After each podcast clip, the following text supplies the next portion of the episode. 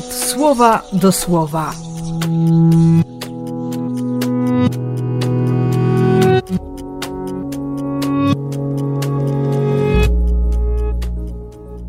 Dwudziesty trzeci grudnia, piątek.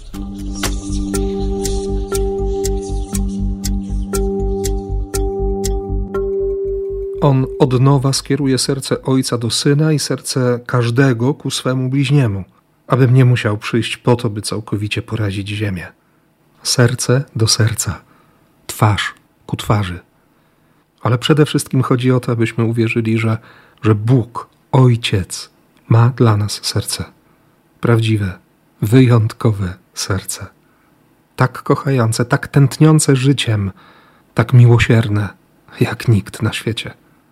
Pierwsze przymierze kończy się obietnicą, zachętą, przypomnieniem, żeby mi nigdy nie umknęło z perspektywy życia, wiary, wszystkiego to, że On ma serce, że On będzie kochał, bo nie potrafi inaczej.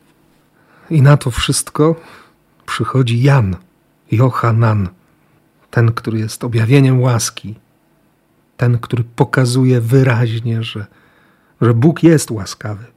Wbrew wszystkim zwyczajom, wbrew tradycji, wbrew temu, co się myśli, co się mówi, nawet wbrew temu, jak, jak to wszystko powinno wyglądać w naszym ludzkim rozumieniu.